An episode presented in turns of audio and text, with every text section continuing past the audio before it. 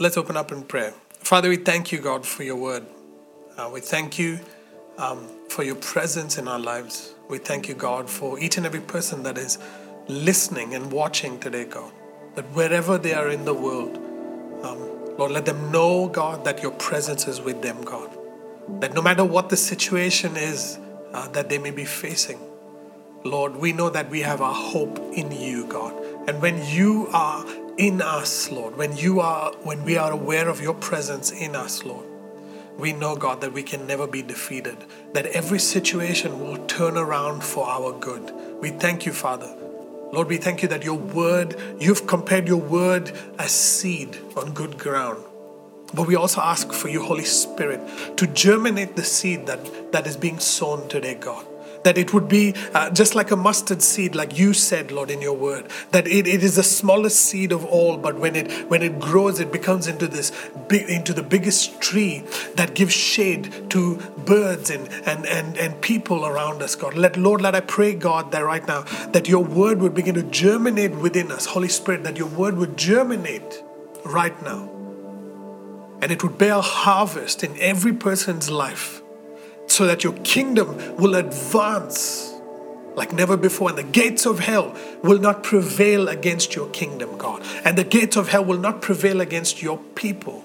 Lord, it doesn't matter, Lord, right now which denomination that people are from. That if they're listening to the word, that, that let them know that you love them, God.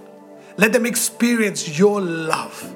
Whatever religion they're from, God, whatever background they're from, Lord, I pray, God, that every single person would experience that you are real in this season of their life, that you are real. In Jesus' name. And all God's people said, Amen. I would love for you to open your Bibles uh, to Luke chapter 11. Luke chapter 11. And we're going to read from verses 1 to 4. And I'm reading in the New King James Version, and it says, Now it came to pass from verse 1 it says, Now it came to pass, as he was praying in a certain place, when he sees that one of his disciples said to him, Lord, teach us to pray, as John also taught his disciples. So he said to them, When you pray, say, Our Father in heaven, hallowed be your name. Your kingdom come, your will be done on earth as it is in heaven. Give us day by day our daily bread. And forgive us our sins as we also forgive everyone who is indebted to us. And do not lead us into temptation, but deliver us from the evil one. I remember growing up, you know, uh, learning the Lord's Prayer at home with my mom and dad. But also, I remember that when we were in, a, I was in a in a Catholic school, uh, and in that school, we would say the Lord's Prayer every single day. Whichever religion, uh, whatever caste, whatever color, whatever creed uh, you were part, if you were in my school, you would say the Lord's Prayer. And sometimes I would, we would just say the Lord's Prayer because it, it was something that we just said in the morning during the assembly time. And, and I felt like uh, today the Lord wanted to bring and establish a, a revelation of the kingdom uh, in, in, from His prayer. Now, when we talk about the Lord's Prayer, we're talking about the prayer that the Lord taught his disciples to pray. Uh, but more than just a, a, model prayer that, that people would uh, repeat over and over again, um, the Lord is actually talking about how we need to, he, He's giving us in depth knowledge of how we need to acknowledge God's will God's kingdom and God's perspective uh, in our lives. So today, the, the title of my message is Heaven's Perspective. If you're writing down notes, that's, that's the title of my message Heaven's Perspective.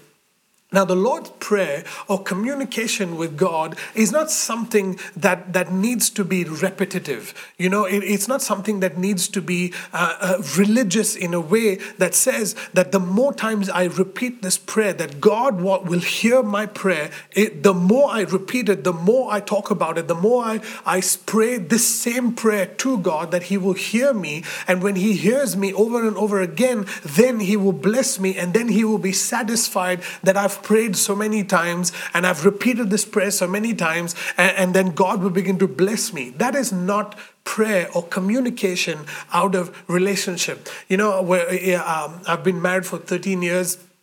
Uh, uh, of my of my life uh, uh to Kelsey, and uh, I don't come to Kelsey every day and say the same message to her every single day. I, I don't come to her and, and read from a book, or I don't come to her and communicate from, uh, from memory the same sentences every single day. It, it really means it means that, that I have no relationship. I don't have a perspective. I don't understand her heart for my life, and I don't and I'm not communicating from my heart to to her. Uh, and in the same way, Jesus is, is trying to teach us, he's trying to teach his disciples, and he's trying to teach us today that communication or prayer with God or to God is a dialogue. It's not a monologue and it's not repetitive, right? He he, he, he says, you know, don't be like the scribes and Pharisees that, that make a lot of noise and assume that they are becoming righteous by making a lot more noise. Now, eh, so what he's trying to teach us in, in, in, in this prayer is that we need to come into a, an understanding of what is God's will for our lives, what is, what, is, what, what is God's kingdom, and what is His perspective in the current season that we're living in. Now, our seasons change according to life. Life throws a curveball at us at so many, so many times. We're not ready for certain circumstances and situations in our life, and so we need God's perspective perspective. We need heaven's perspective in our everyday life. So, um, so, which means that God has a perfect plan. He has a perfect will for every single individual, every single human that exists on the planet. God has a will for our lives. And God has a perfect plan and purpose for the earth, the world that we live in. Now, uh, is it uh, is it God's will uh, for that everybody should be sick? No. Is there sickness in heaven? No. Why? Is because Jesus paid the price for sickness, sin, and disease on the cross two thousand years ago. So, which means God came down as man and He paid the price for our sickness, sin, and disease on the cross, so that whoever believes in Jesus begins to experience heaven on earth. What, what, I'm trying to say is it's God's will for you and I and every one on the planet, all of humanity, to experience His perfect will. His perfect will for your life and my life is that we would experience eternal life. We would experience heaven on earth. We would experience in, in us heaven, experiencing perfect peace, experiencing the, the, the perfect blessedness that comes from being right standing with God, um, the perfect, uh, the presence of God. We're experiencing uh, j- just uh, such a blessed life. When we come into understanding God's will for our lives, now it changes the way we communicate with God. You know, every time uh, my birthday would come around, uh, you know, when I, when I was growing up, uh, I knew uh, that uh, that when my dad, uh, when it was my birthday, that, that, my parents wanted to buy me a gift, I would go to them and talk to them about what gift I wanted well in advance, so that when the time came for my birthday, I knew exactly what my dad was going to give me, because because that was something that my dad and I discussed. Now, when we understand God's will for our lives, Jesus is trying to tell us that the way we pray, the way we communicate, is not a religious form of do's and don'ts, but the way we communicate is personal. The way we pray should be personal, it should be relational, but it also should be an acknowledgement of what is God's will for your life, what is God's will for my life. Now, when we understand that, uh, that sickness is not a part of God's plan for humanity, we, we must understand that that if a person is sick in their body, it means that the kingdom of God needs to manifest the actuality of heaven on earth. Now, what do I mean by that? What I, what I mean by that is it, God's will, God's perfect will, is heaven's actuality.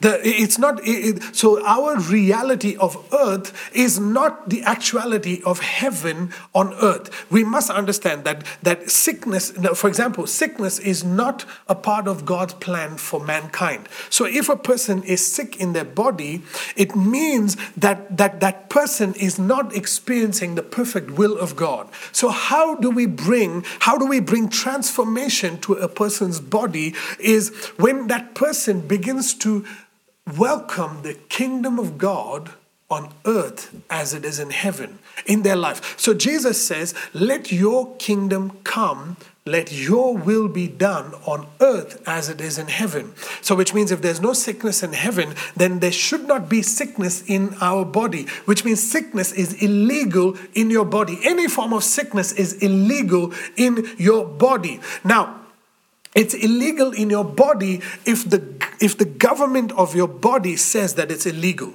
So if the person is, is in the kingdom of God, uh, that means the king's rule and reign is, says that that sickness is illegal in the body. But if a person does not understand what Jesus is teaching us in this prayer, he's saying that let your kingdom come, let your will be done. So, which means in the kingdom, right in the kingdom of god the, the kingdom of god is the vessel that carries the will of god on earth as it is in heaven.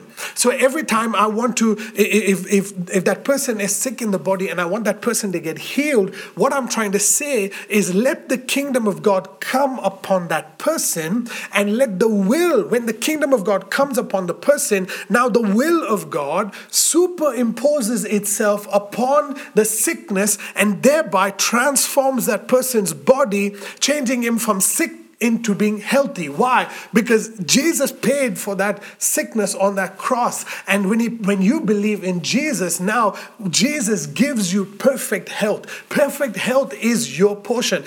Being in perfect um, health is, is something that, God, that is God's desire and His will for your life. Now, when we understand that that is for the person, we must also understand that Jesus says, Let your kingdom come, let your will be done on earth as it is in heaven. So which means that God has a will for the earth. And the and the will and God's will for the earth is that all of all of the earth would become like heaven, would be transformed to be like heaven. It's so important in, in this day and age that we understand this revelation because there, there's so much of darkness across the earth. There's, a, there's right now there's an epidemic that is ruling and reigning over cities and nations and businesses and people's bodies. And, and we must understand now that the reason why it is ruling and reigning is because the kingdom of God has not manifested itself on the earth. Now, when I say that,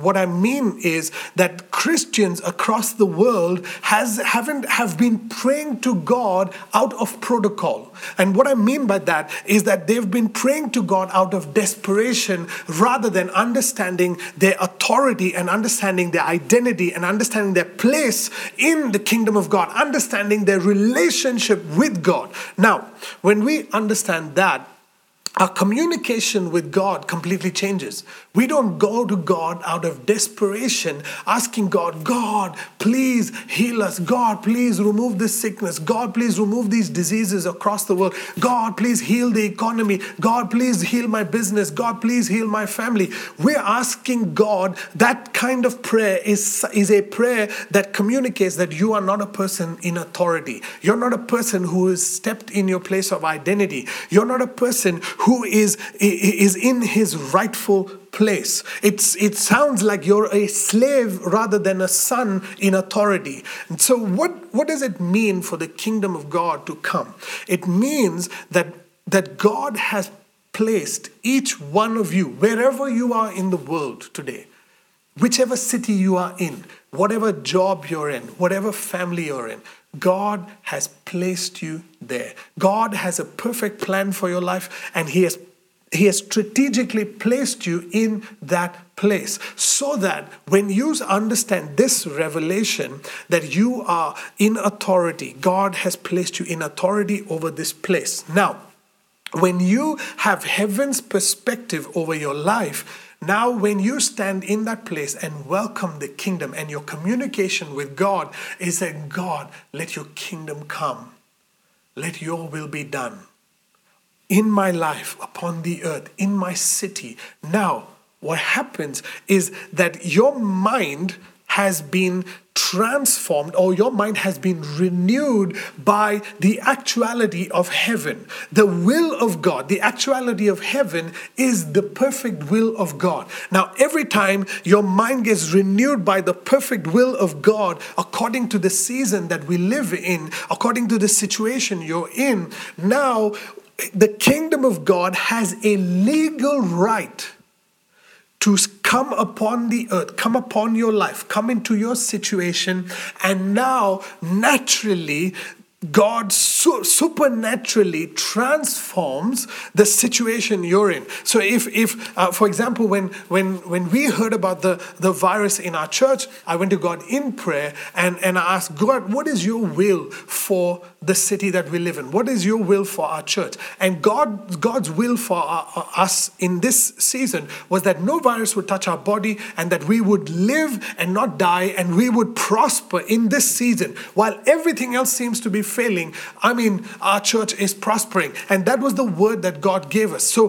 what we did was we allowed our minds to be renewed by the actuality of heaven. So, when, the act- when our minds were renewed by the actuality of heaven, now we began to pray, God, I thank you that your kingdom, I welcome your kingdom into my church. I welcome your kingdom into my city. I welcome your kingdom into my family. I welcome your kingdom into my body. And so when the kingdom of God comes, upon the earth. When the kingdom of God comes into your life, now the kingdom carries the, the actuality of heaven. It carries the perfect will. It carries this, this um, agent of transformation, which is the will of God upon the earth. And now, when it comes, it begins to superimpose itself upon a situation and thereby bringing transformation. You know, there's not a single report. We, this is a testimony. There's not a single report of a person in our church who, is, who has been affected by the virus.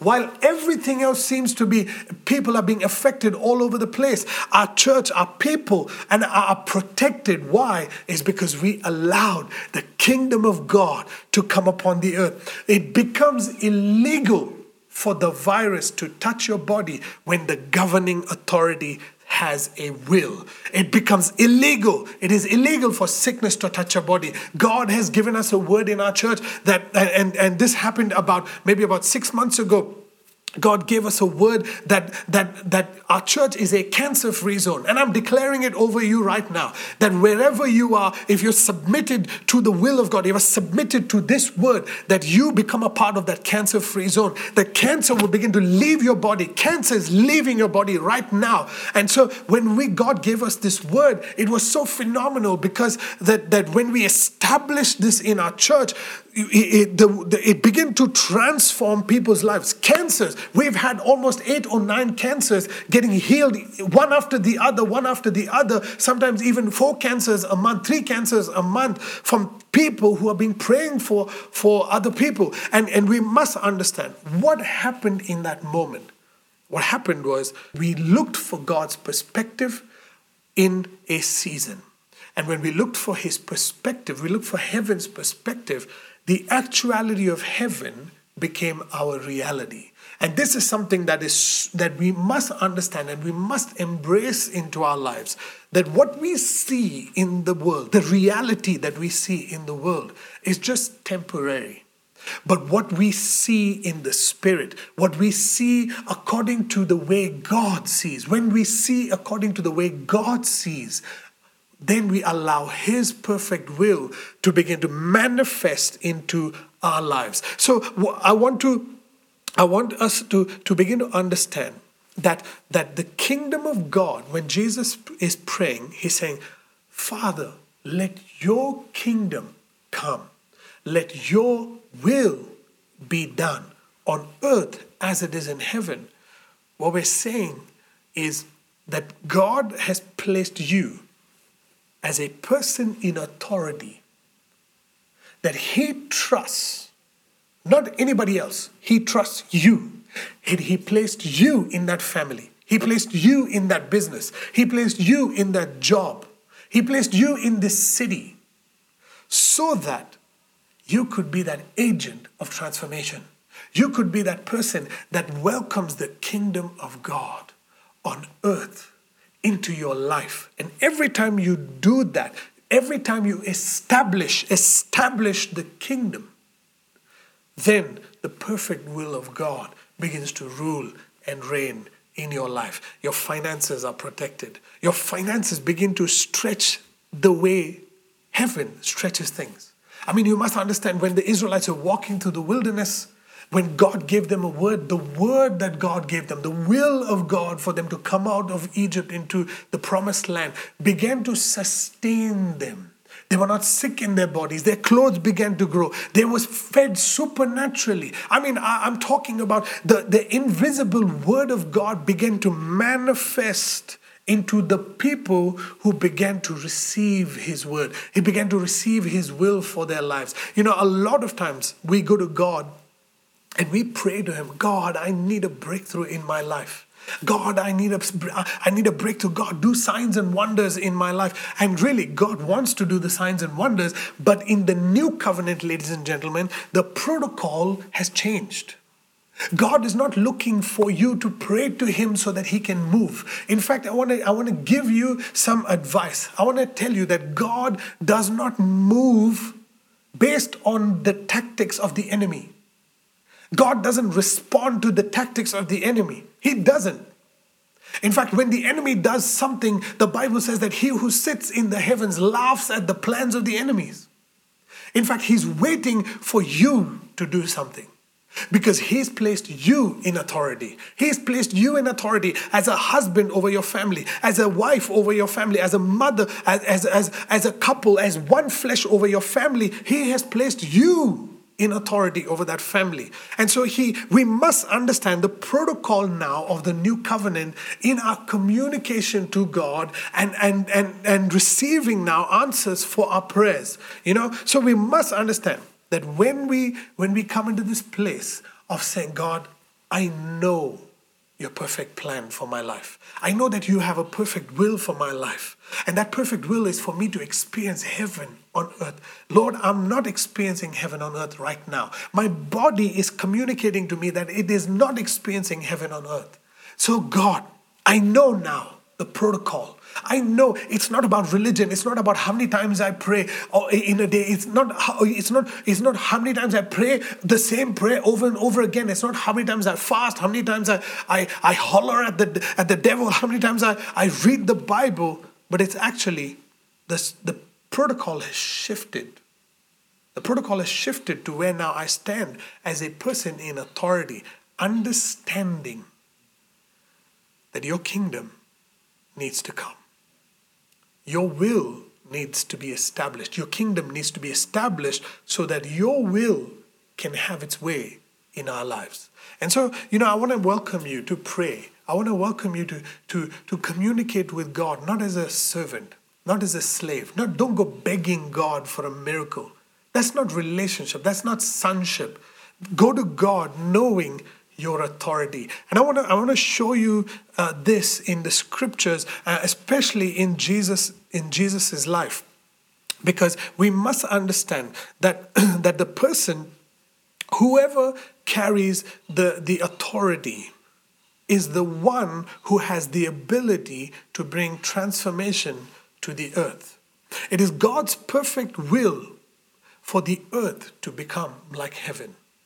We look at we look at society now and and and the, it, it doesn't look like it's like heaven. Why? There is no perfect peace. There is no perfect health. And and we we have a, a lot of striving and everything that we have that is that is so temporary it just fades away you know heaven nothing fades away because it's the word of god that gives it life so i want to welcome you to really have an understanding of what heaven is like. And why does Jesus, why did Jesus come so that you and I can experience heaven on earth? We must understand that Jesus came because it was God's will. It was His will, God's will, for you to experience heaven on earth. He doesn't want you to, to die and go to heaven and then experience heaven.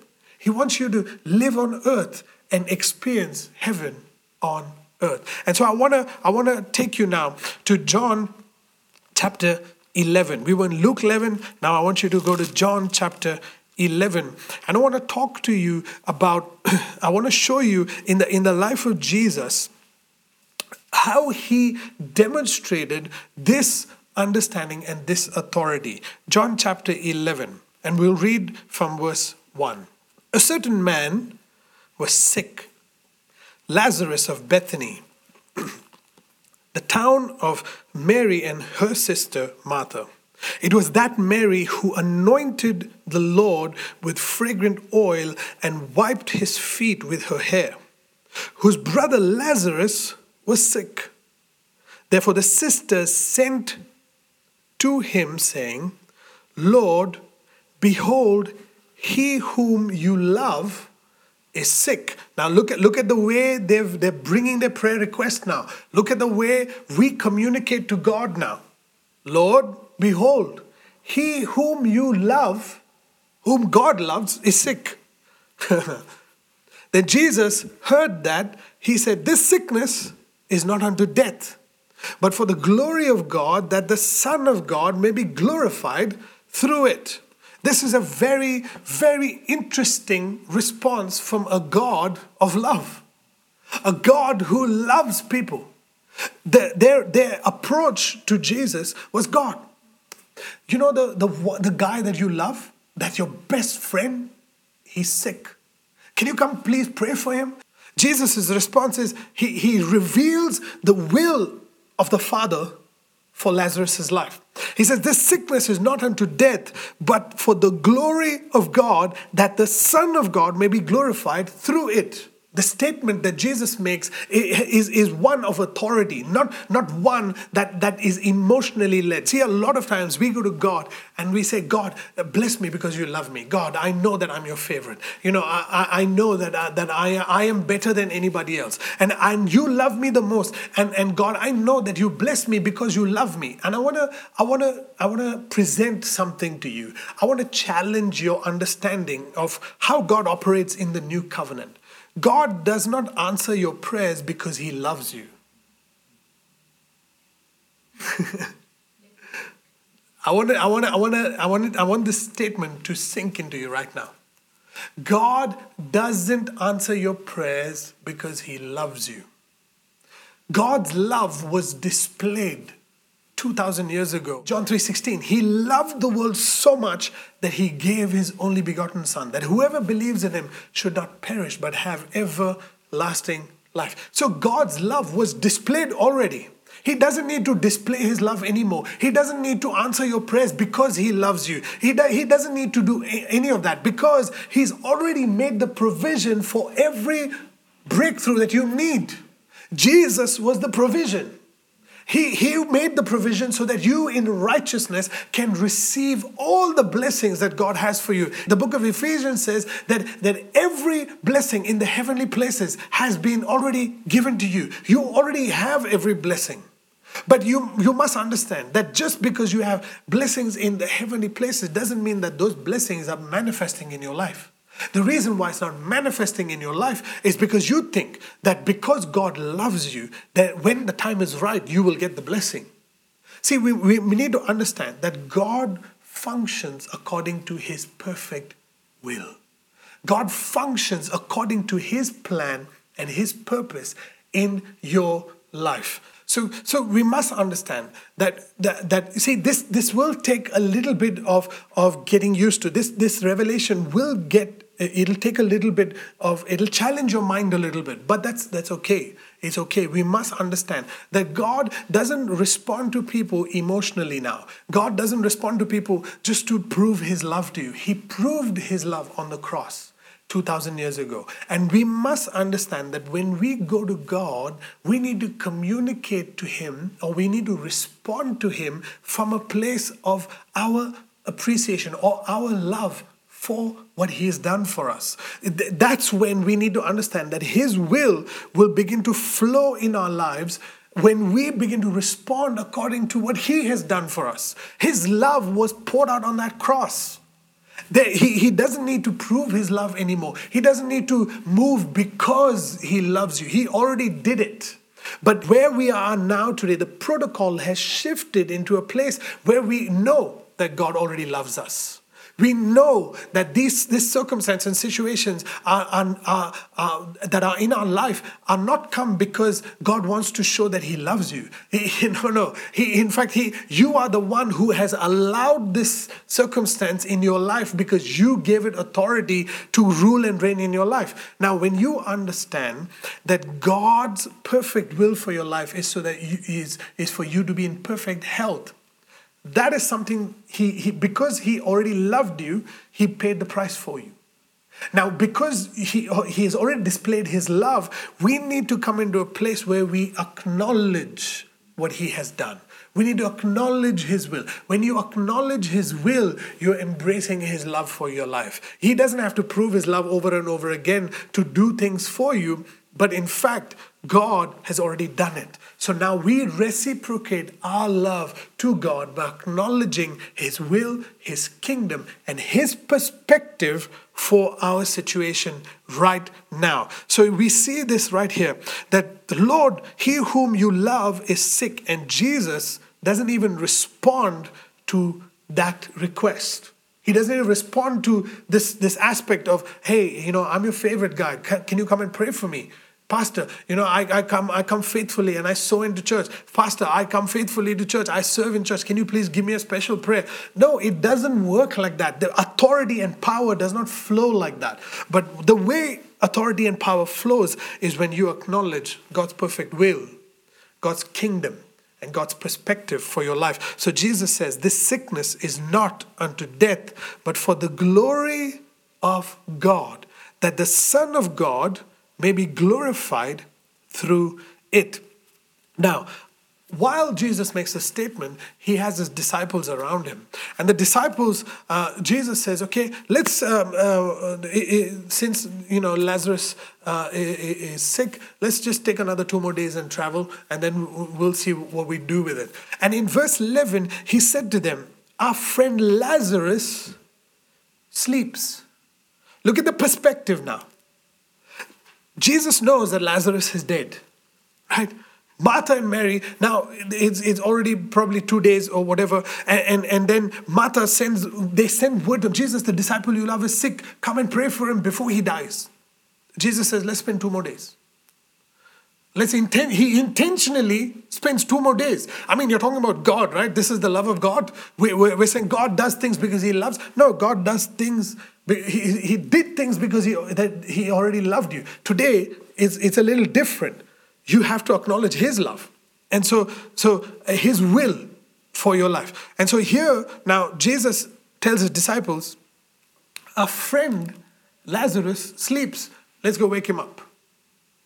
This is a complete different perspective than what we see. We look at we look at the news and the media that, that's giving us reports of what's happening in the world today. Oh, business is failing. Oh, the, the, so many deaths are taking place. Oh, the virus is doing this. Oh, the economies are crashing. Oh, all that kind of stuff. That's the reality. That's the report of the world. But what is God's will for the world? Is it God's will that everybody should die? Is it God's will that people should perish? I don't see it in the scriptures. I don't see it in the new covenant.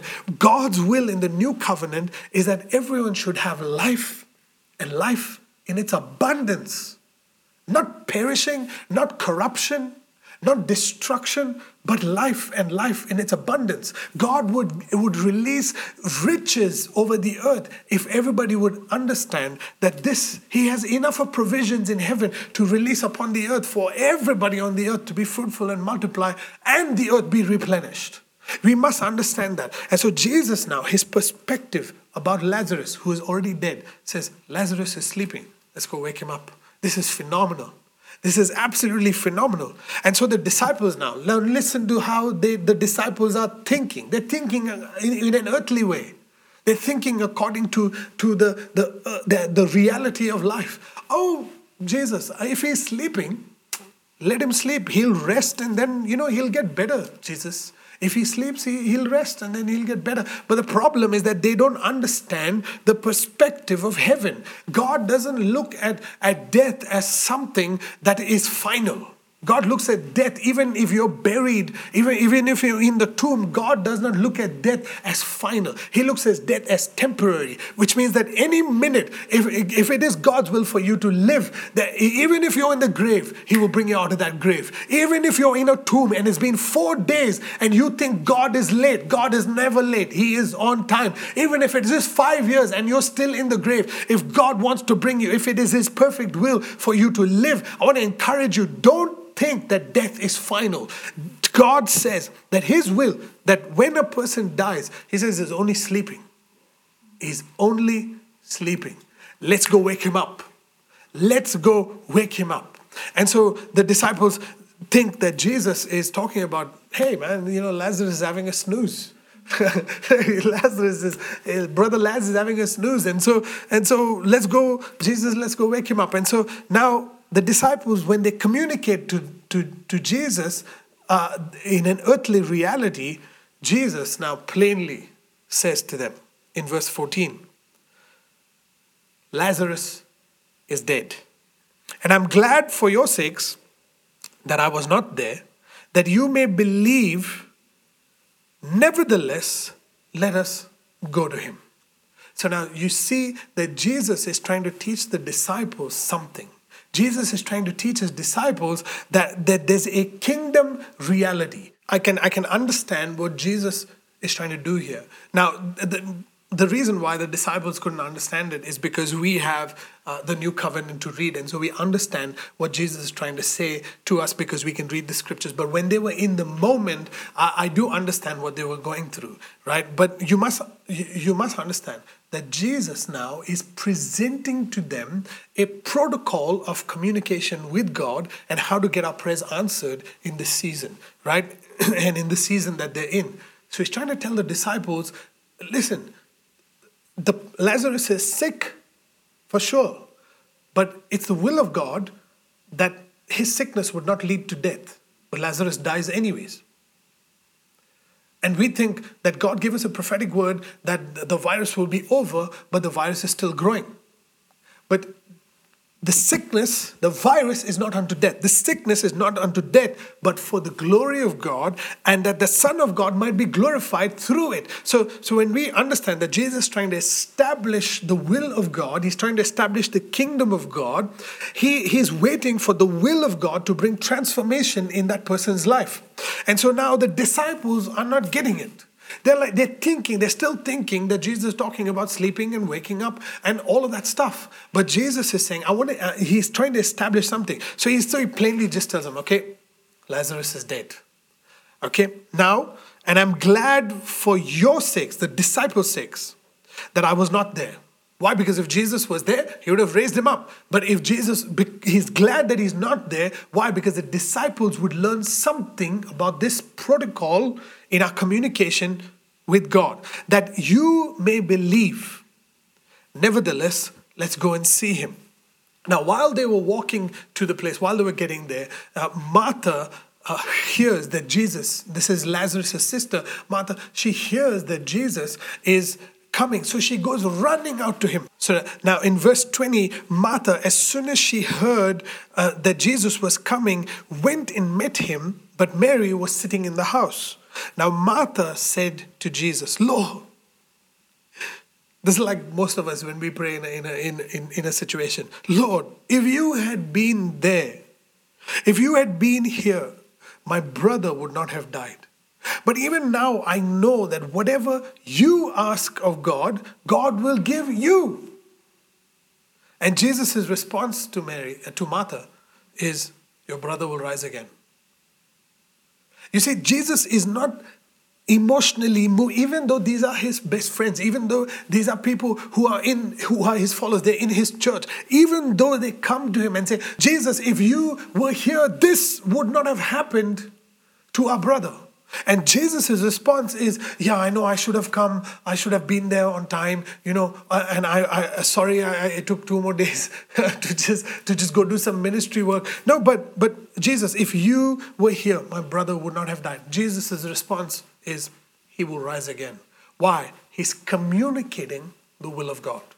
He's communicating what is God's perfect plan. God's he's, he's establishing the kingdom amongst his disciples, but they still don't get it. Why? Because later down, later on in verse 32, Mary now, the other sister, comes running to Jesus. She says this Then when Mary came where Jesus was and saw him, she fell down at his feet, saying to him, Lord, if you had been here, my brother would not have died. I mean, it's the same prayer. It's the same thing. Our Father who art in heaven, hallowed be your name. Same thing. Without any relationship, without any perspective for the situation, Mary is saying the same thing to Jesus. And Jesus groans. The Bible says that Jesus groans within himself. And then it goes on to say in verse 35 that Jesus wept. Now, I do, I don't believe that Jesus wept because of the situation they were in. I don't believe that Jesus wept because, oh, you know, man, I came late. Shucks, I should have been here on time. He was not. He was not more. He was not. He was not weeping because there was a. He was going a guilt trip, like most of us think that. Oh shucks, if I was there, uh, I, I could have, you know, fixed all the problems. I would have fixed all the problems in the world. That that, that wasn't why Jesus was weeping. And sometimes we feel guilty. I mean, especially those who exercise, uh, who are in the in the ministry a little bit. We, when when a person gets sick in the church or or we can't reach them, we feel we feel guilty. And I want to I want to rescue you from that. Jesus was not feeling guilty. He wasn't weeping because he was feeling guilty. He was weeping because he was groaning with himself because his disciples who spent time with him, the people who were closest to him, could not understand the protocol, the new protocol that he came to establish the kingdom and the perfect will of God in his communication with the Father and his his his rule and reign on the earth. And so now when when he began to he he he he, he weeps, he he says, Okay, where's where's Lazarus? Take me to the tomb. And he goes to the tomb, and this is phenomenal. I've never seen Jesus communicate like this. And the Bible says in verse 41 Then they took away the stone from the place where the dead man was lying.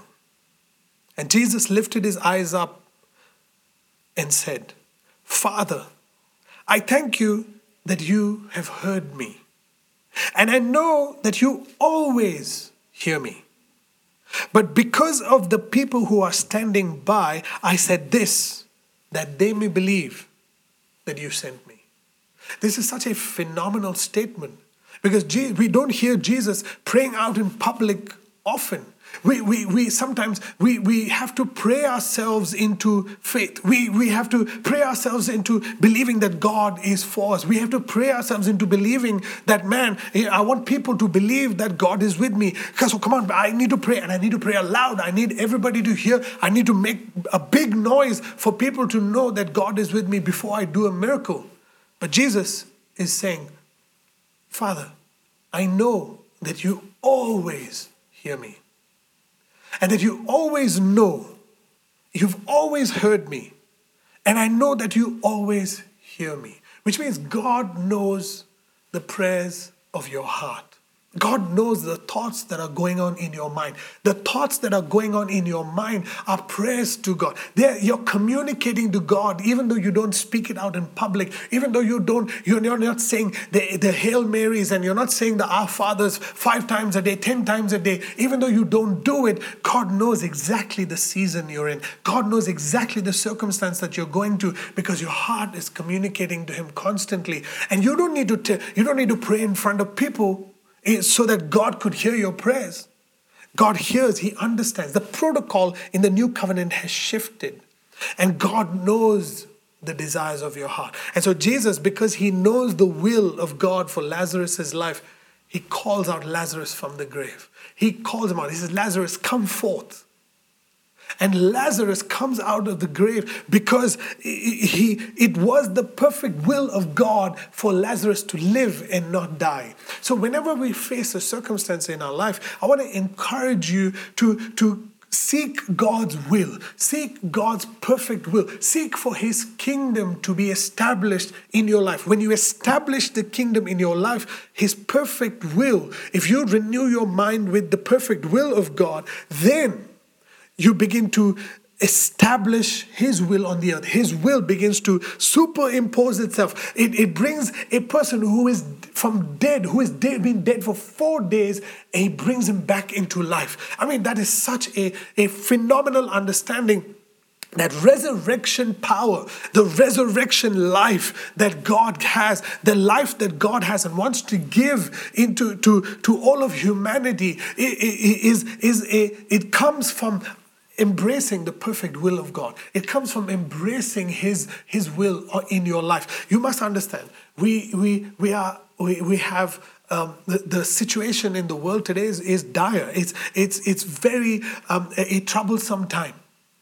But you are in the perfect place that God has placed you in. You are the one whom God has placed and given the authority so that you could make a difference for the kingdom. But the way you do it is by, by embracing God's kingdom. Is by, by having a higher perspective. Is by having a higher reality. Is having a higher actuality in your mind. Looking at the circumstance in your life. It could be dark. It could be dire. There could be even death, a situation of death around you. But wherever there is death, wherever there is darkness, the light shines the brightest. And God is saying every time you embrace the will of God for your life and do not budge from it. Even though your friends around you will come to you and, and give you the reality of your life, even your family members will come to you and tell you anything else, do not budge from it. Don't move. Take your stand. Like I said last week, take your stand in the perfect will of God and do not move no matter what happens until the kingdom of God superimposes itself and brings transformation in your life. So, so we see that God, Jesus was trying to teach his disciples in, in, in verse 41 and 42. He's trying to teach, he's praying out aloud so that he could teach his disciples that, that this is the way that we need to communicate with God. We need to establish the kingdom. And when the kingdom is established, the will of God begins to bring transformation on the earth.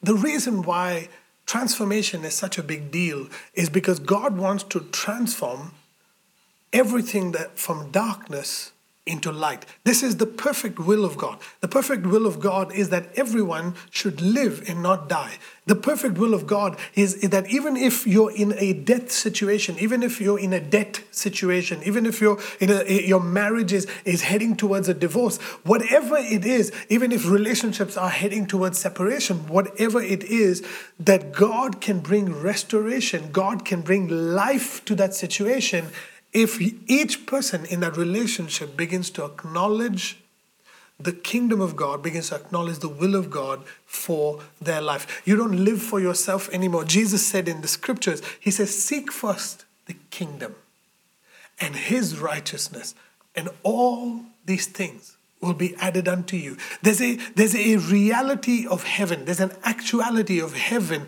that God wants to add in our life. It is so amazing when you understand that God does not age. If God does not age, why should you? Just think about it. What if God, the, Jesus says, man shall not live on bread alone, but by every word that proceeds out of the mouth of God. So there's a different level of energy that we need to live on. That energy gives us life. That energy begins to give us life. The Bible says in, in Romans chapter 8, it says that if the same spirit that raised Jesus from the dead lives in us, that same spirit gives life to our mortal bodies, which means what keeps us in the kingdom, what keeps us living is the Spirit of God. And so now I want, I want you to, to understand that the reality of heaven, how do we shift the reality of the earth to the actuality of heaven? I want you to go back to Luke chapter 11 And I want to I want to talk about I want to continue talking about the prayer because it's not yet it's not yet over. Jesus he teaches them how to pray and then he gives them the context of of how we need to keep asking and keep knocking. Okay? So in verse 9, right? Luke 11 verse 9, right? So he says this, so I say to you, ask and it will be given. Seek and you will find. Knock and it will be open. It will be open to you. For everyone who asks receives, and he who seeks finds, and to him who knocks, it will be opened. And then he goes on to, to give an example. He begins to describe how the kingdom of God works and how the, the kingdom of the earth works, the reality of earth and the reality and the actuality of heaven, right? He says this If a son asks for bread from any father among you, will he give him a stone? Or if he asks for a fish, will he give him a serpent instead of a fish? Or if he asks for an egg, will he offer him a scorpion? That's, that's quite bizarre, right? And then Jesus says in verse 13, If you then, being evil, know how to give good gifts to your children, how much more will your heavenly Father give the Holy Spirit to those who ask Him? So, what's Jesus trying to say for, for us, this protocol in, in, in the prayer, right? Where, where we go to go, go to God and ask for things. We go to uh, go to God and ask for breakthrough. God, I want I, I want breakthrough in this area. I want more money. I want perfect health. I want this. I want that. And we, we have all of these requests that we bring before God. But what does God give us? He gives us the Spirit. If we need more money to pay a bill, He gives us the Spirit. Why? Because it's the Spirit that gives life. He gives life to an inanimate object like money. He gives he, he, he when uh, when when you have when you need perfect health in your in your body, you're sick in your body and you need health. What does God give? The Spirit. He gives the Spirit. Why? Because it's the Spirit who gives life. And we, we must understand that when we think that God will throw money from, from, the, from heaven and we'll, yeah, it's possible, it can happen. Why not? If, if gemstones can fall in the room supernaturally, why not? It, it can happen. Something manifests something from the invisible and makes it visible. And you must understand that it is the nature of God. It is who He is to give life. It is who, he, he, every time you need life, and every time you need a circumstance to change, to shift in your life, you need the Holy Spirit. And so, what Jesus is trying to say to us in in Luke chapter 11 is that when we go to God and we ask, He says, Ask and you will receive.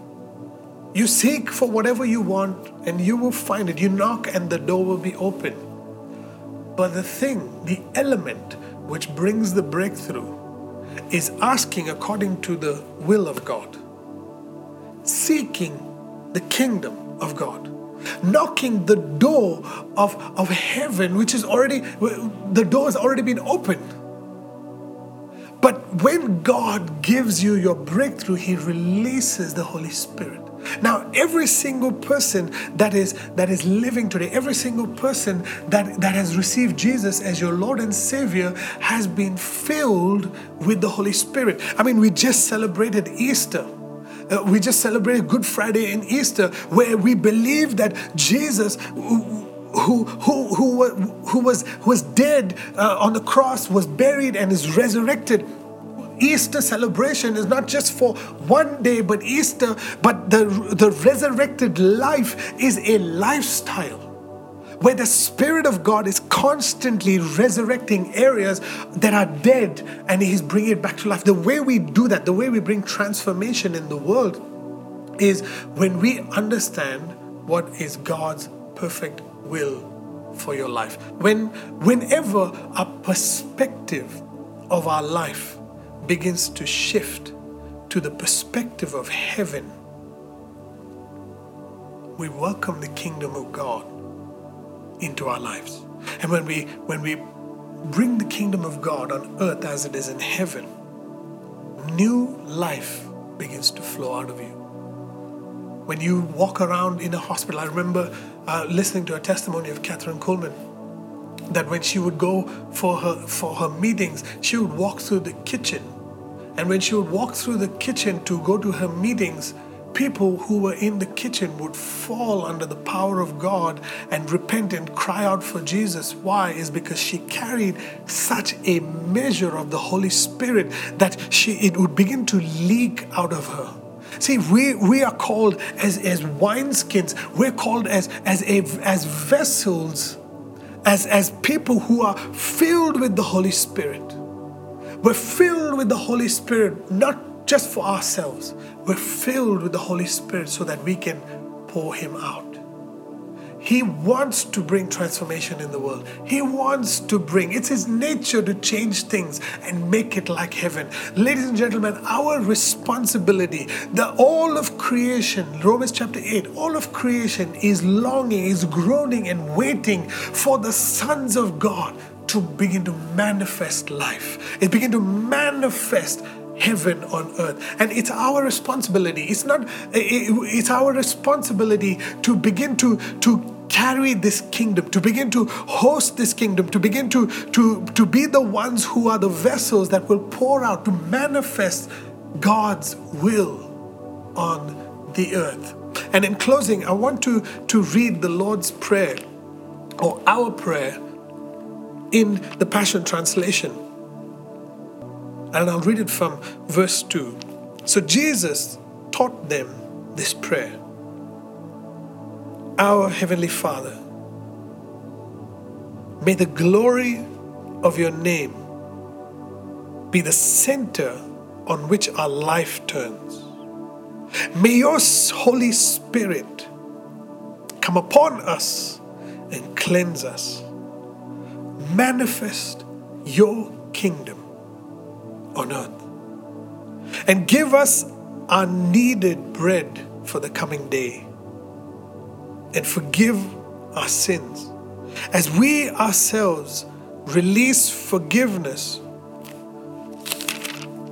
to those who have wronged us and rescue us every time we face tribulations. It's just such a powerful translation. It's so meaningful. There's so much of passion in this. He said, this is the verse that really got to me. He says, May your Holy Spirit come upon us and cleanse us and manifest your kingdom on earth. It's so powerful when we understand God's perfect will for your life is that you would live. You would live and live in abundance not live in lack, not live in poverty, not live in, in, where your body is sick all the time, not live in fear of a virus, but live in faith. Live in full faith that He who began the good work in you will see it to completion. If He gave you a promise, if He gave you a word, don't give up. Don't give in to the, to the word of the enemy. Don't give in to the reality of life, but stand in your authority. Stand as the one who is the gatekeeper of your life. Stand in that place as the person that God has placed in government over your life. Because, see, the government of heaven recognizes the government on the earth. So if you understand that you are the government, you are the president of your life, then you need to welcome His dominion upon your life.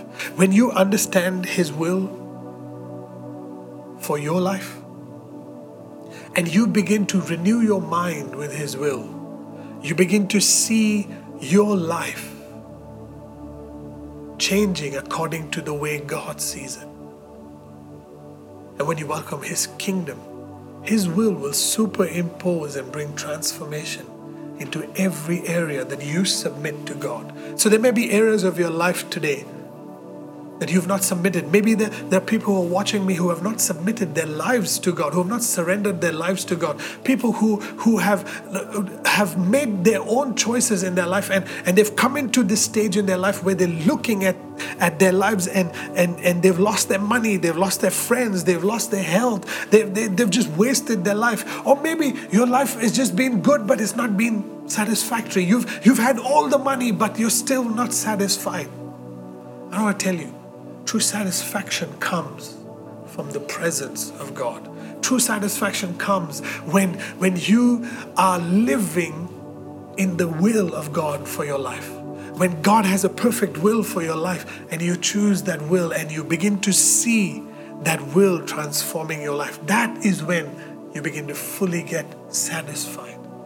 And I want to encourage you today that no matter what you're going through, that there is a way that you can talk to God.